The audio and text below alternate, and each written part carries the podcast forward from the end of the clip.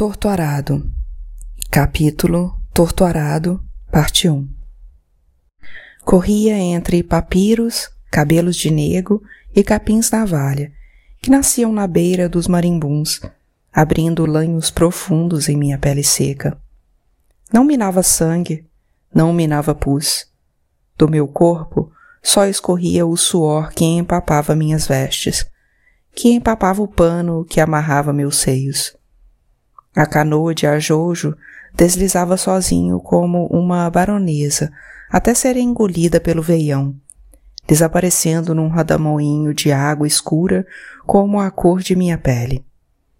Corria em meio à caatinga antiga de árvores altas, buscando a vereda para casa, quando pedaços da pele de meus braços ficaram enganchados nos espinhos de tucum.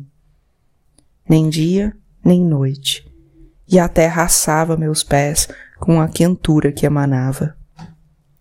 Surgiu um homem bem vestido de pele branca e igual ao cavalo branco, sorrindo, cerrando a trilha por onde eu corria. Eu tentava escapar por outros rumos, gritava, mas estava tudo cercado.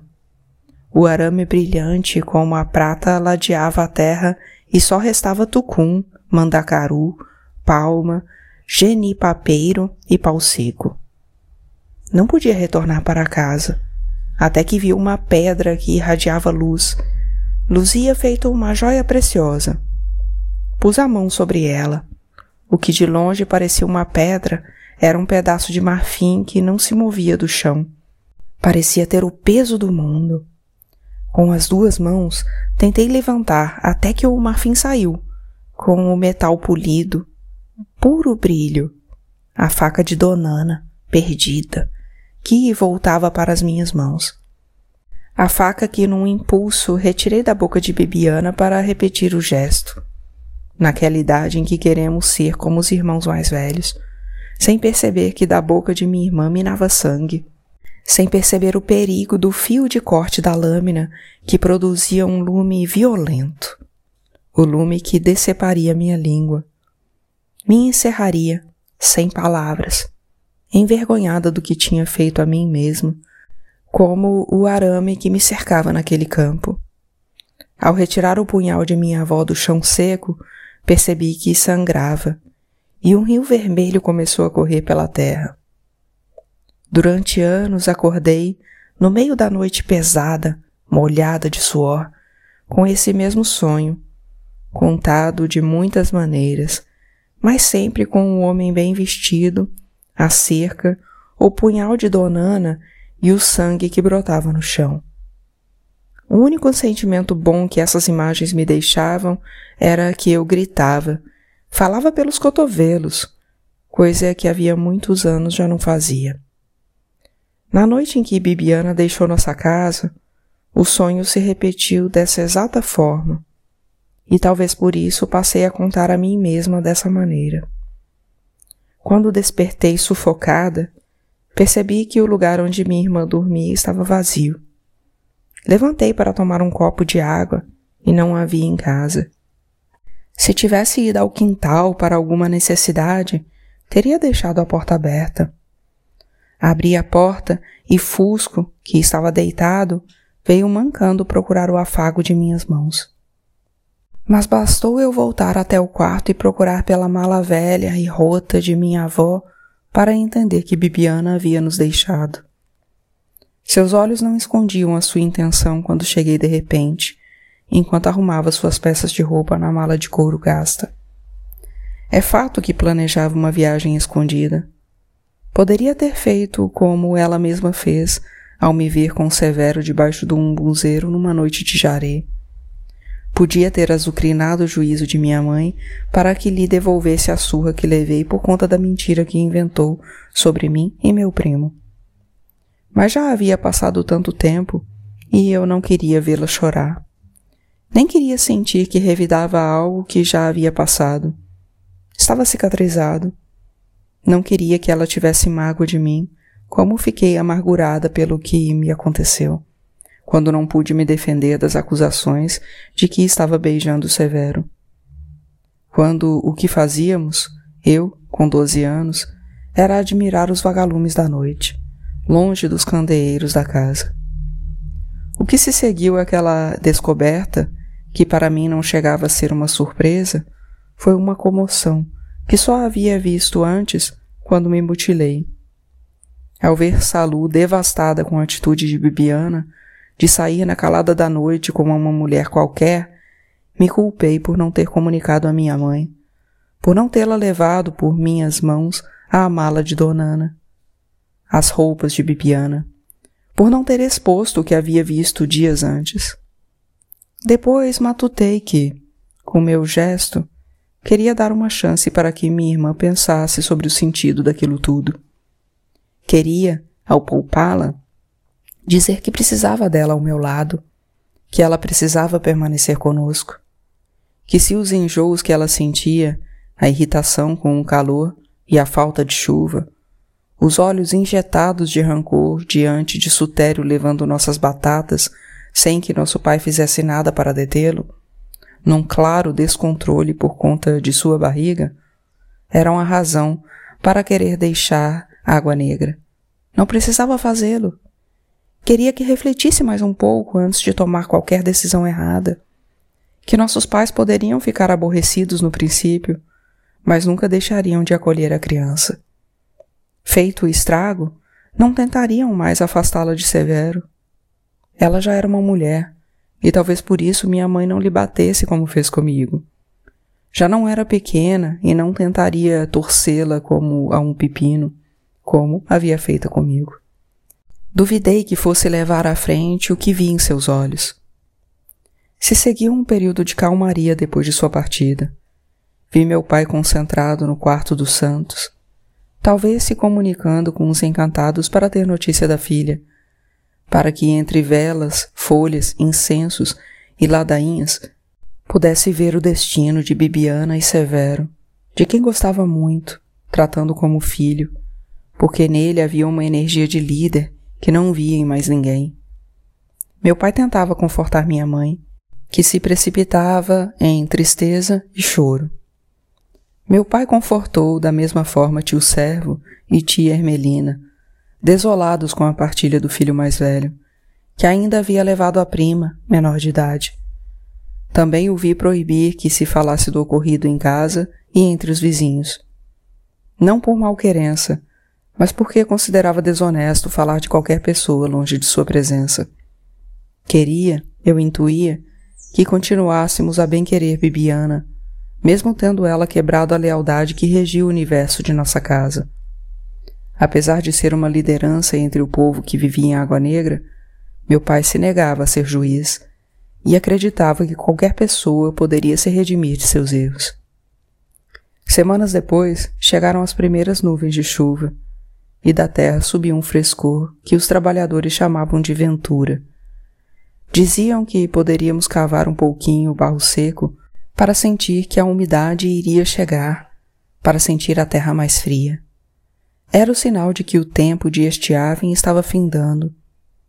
Não tardou muito para as primeiras gotas de chuva caírem do céu, e mesmo com todo o desalento em que nossa casa havia afundado com a partida de Bibiana, minha mãe sorriu e colocou os tonéis para encherem de água.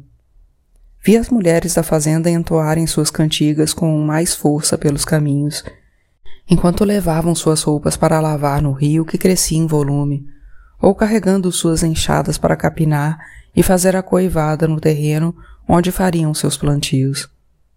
Os homens só puderam se juntar às mulheres depois de limpar o terreno onde plantariam as roças dos donos da fazenda. A chuva a cada dia caía mais forte e se estendia por mais tempo e com ela vinham as cores misteriosas do céu, dos animais e da gente que vivia em Água Negra. Francisco Peixoto, o herdeiro mais velho, voltou a aparecer com mais frequência, e Sutério, à sua frente, baixava um pouco a crista, guardando a valentia para sua ausência. Ora seu Francisco nos cumprimentava, ora fingia não nos ver. Na fazenda não havia uma sede onde repousar, só o barracão onde guardava a produção e onde, não podendo ir à cidade, comprávamos mantimentos a preços altos, muito maiores do que na feira. Na fazenda nunca houve sede. Escutava os trabalhadores dizendo, porque a família Peixoto tinha outras na região, maiores e mais produtivas que Água Negra, e era em alguma dessas que residiam. No mesmo tempo, ainda antes do dia de São José, o prefeito inaugurou a escola, que teve a construção, com telhas de cerâmica que nenhuma casa de trabalhador poderia ter, concluída no verão. O prédio recebeu o nome de Antônio Peixoto, pai dos Peixoto, homem que, diziam, foi proprietário da fazenda, mas nunca havia posto os pés ali. Todos os moradores estiveram presentes à inauguração, as mulheres de lenço na cabeça, os homens de chapéu e enxada na mão. As crianças rindo da novidade. Um pequeno prédio de três salas e sem o tal banheiro que ninguém tinha mesmo. Da família Peixoto se fez presente também a irmã mais velha, que nunca havia visto por ali.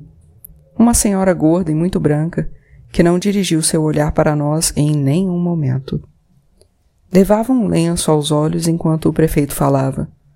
Quando retiraram o papel que cobria a placa com o nome de seu pai falecido, ela quase caiu, num choro convulsivo, que fez com que seus irmãos a amparassem para que não desabasse no chão de vez. Nenhuma palavra de agradecimento ao meu pai, que, na noite em que celebrava o jaré de Santa Bárbara, havia requestado, quase ordenado, o cumprimento da promessa de construção da escola feito à santa no passado. Mas ele estava lá, em pé, um dos primeiros da audiência, segurando a mão de Domingas, ao lado de minha mãe, com o rosto satisfeito. Pouco importava. Poderia ver em seu semblante a luta que havia travado com as forças da encantada Santa Bárbara para que tivéssemos um destino diferente do seu, para que não fôssemos analfabetos. Meu pai não sabia nem mesmo assinar o nome e fez o que estava ao seu alcance para trazer uma escola para a fazenda, para que aprendêssemos letra e matemática. Muitas vezes ouvi tentar convencer algum vizinho que não queria que o filho fosse à escola. Até concordava que o filho fosse, mas dizia que menina não precisava aprender nada de estudo. Mesmo contrariando o compadre, conseguia com que seu pedido fosse acatado Grande era a consideração e prestígio que fluíam de sua liderança. Demorou mais um tempo para que enviassem uma nova professora, substituindo a que dava aula três vezes por semana, na apertada sala da casa de Dona Firmina. No caminho para a escola, que fazia todas as manhãs, via os umbuzeiros com copas verdejantes, mandacarus floridos a chuva mais fina que ainda caía mesmo depois do dia de São José? Pensava em Bibiana e Severo. Me perguntava se por onde andavam a chuva havia chegado também, se tinham encontrado abrigo em alguma fazenda ou cidade distante, se os caminhos os haviam levado para a capital. Parte 2 Na escola, sem Bibiana ao meu lado para me ajudar, minha vida se tornou um tormento. Desde o início, minha mãe avisou a Dona Lourdes, a nova professora, da minha mudez. Ela foi cuidadosa no começo e bastante generosa para me ensinar as tarefas. Àquela altura eu já sabia ler, graças muito mais aos esforços de minha irmã mais velha e minha mãe do que da professora sem paciência que dava aula na casa de Dona Firmina. Para mim era o suficiente Diferente de Bibiana, que falava em ser professora, eu gostava mesmo era da roça, da cozinha, de fazer azeite e de despolpar o buriti. Não me atraía a matemática, muito menos as letras de Dona Lourdes. Não me interessava por suas aulas, em que contava a história do Brasil, em que falava da mistura entre índios, negros e brancos, de como éramos felizes, de como nosso país era abençoado. Não aprendi uma linha do hino nacional. Não me serviria, porque eu mesma não posso cantar. Muitas crianças também não aprenderam, pude perceber. Estavam com a cabeça na comida ou na diversão que estavam perdendo na beira do rio, para ouvir aquelas histórias fantasiosas e enfadonhas sobre os heróis bandeirantes, depois os militares, as heranças dos portugueses e outros assuntos que não nos diziam muita coisa. Meu desinteresse só fazia crescer. Tinha a sensação de que perdia meu tempo naquela sala quente, ouvindo aquela senhora de mãos finas e sem calos, com um perfume forte que parecia incensar a escola nos dias de calor. Olhava para o quadro verde, as letras embaralhadas, bonitas, mas que formavam palavras e frases difíceis que não entravam em minha cabeça. E pensava em meu pai na várzea, encontrando coisa nova na terra para o qual se dedicar. Ou minha mãe cuidando do quintal, dos bichos, costurando. E as horas mororrentas pareciam custar a passar para que pudesse tomar meu rumo para casa. Não evitava que meu pensamento encontrasse Bibiana naquela sala, talvez interessada na aula, próxima da professora, tentando fazer com que me interessasse também pelas coisas. Minha apatia vinha também de perceber que havia crianças muito mais novas, algumas mais dispostas a aprender, lendo com muitos erros, mas em voz alta, sendo interrompidas a cada duas palavras por Dona Lourdes para lhes corrigir a pronúncia. Eu conseguia ler, acompanhava a escrita, conseguia identificar alguns erros nas pronúncias graças ao que havia aprendido antes. Domingas e Zezé frequentava a escola em outro turno. Havia uma diferenciação entre os estágios. Talvez a presença deles até me desse algum ânimo. Me perguntava se naquele instante a irmã ausente tinha livros ou inchada nas mãos se seguia com um sonho de ser professora.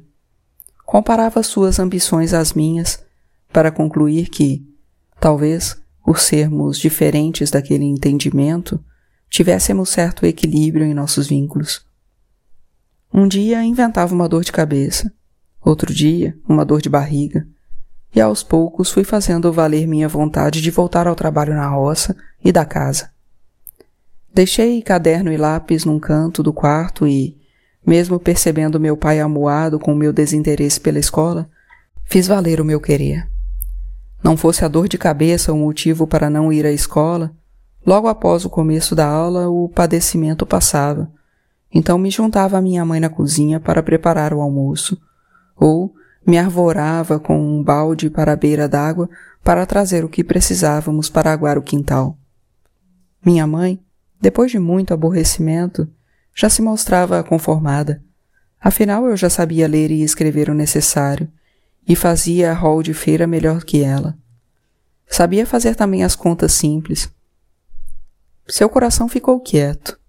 No mais, haveria de concordar comigo que meu futuro não poderia ser melhor. No fim das contas, eu não poderia dar aula em Água Negra, nem em povoado ou cidade próxima. Não se tinha notícia de professora muda nas redondezas. Em seu íntimo, assentia que eu não poderia ensinar, já que não saía palavra de minha boca. Que era melhor que continuasse a minha andança por roça, quintal e cozinha, por marimbuns, estrada e feira, para que na ausência deles pudesse me virar sozinha. Poder estar ao lado de meu pai era melhor do que estar na companhia de Dona Lourdes, com seu perfume enjoativo e suas histórias mentirosas sobre a terra. Ela não sabia por que estávamos ali, nem de onde vieram nossos pais, nem o que fazíamos. Se em suas frases e textos só havia histórias de soldado, professor, médico e juiz. Não precisaria ouvir os risinhos das crianças quando repetiam quase ao infinito que eu não falava. Alguns me pediam para escancarar minha boca para que pudessem ver o que eu não tinha dentro. Com Zeca Chapéu Grande me embrenhava pela mata nos caminhos de ida e de volta, e aprendia sobre as ervas e raízes, aprendia sobre as nuvens, quando haveria ou não chuva, sobre as mudanças secretas que o céu e a terra viviam. Aprendia que tudo estava em movimento, bem diferente das coisas sem vida que a professora mostrava em suas aulas. Meu pai olhava para mim e dizia: O vento não sopra, ele é a própria viração. E tudo aquilo fazia sentido. Se o ar não se movimenta, não tem vento. Se a gente não se movimenta, não tem vida. ele tentava me ensinar. Atento ao movimento dos animais, dos insetos, das plantas, alumbrava meu horizonte quando me fazia sentir no corpo as lições que a natureza havia lhe dado. Meu pai não tinha letra, nem matemática, mas conhecia as fases da lua, sabia que na lua cheia se plantava quase tudo, que mandioca, banana e frutas gostam de plantio na lua nova, que na lua minguante não se planta nada, só se faz capina e coivara. Sabia que para um pé crescer forte tinha que se fazer a limpeza todos os dias, para que não surgisse praga. Precisava apurar ao redor do caule de qualquer planta, fazendo montículos de terra. Precisava aguar da mesma forma, para que crescesse forte. Meu pai, quando encontrava um problema na roça, se deitava sobre a terra com o ouvido voltado para seu interior, para decidir o que usar, o que fazer, onde avançar, onde recuar. Como um médico à procura do coração.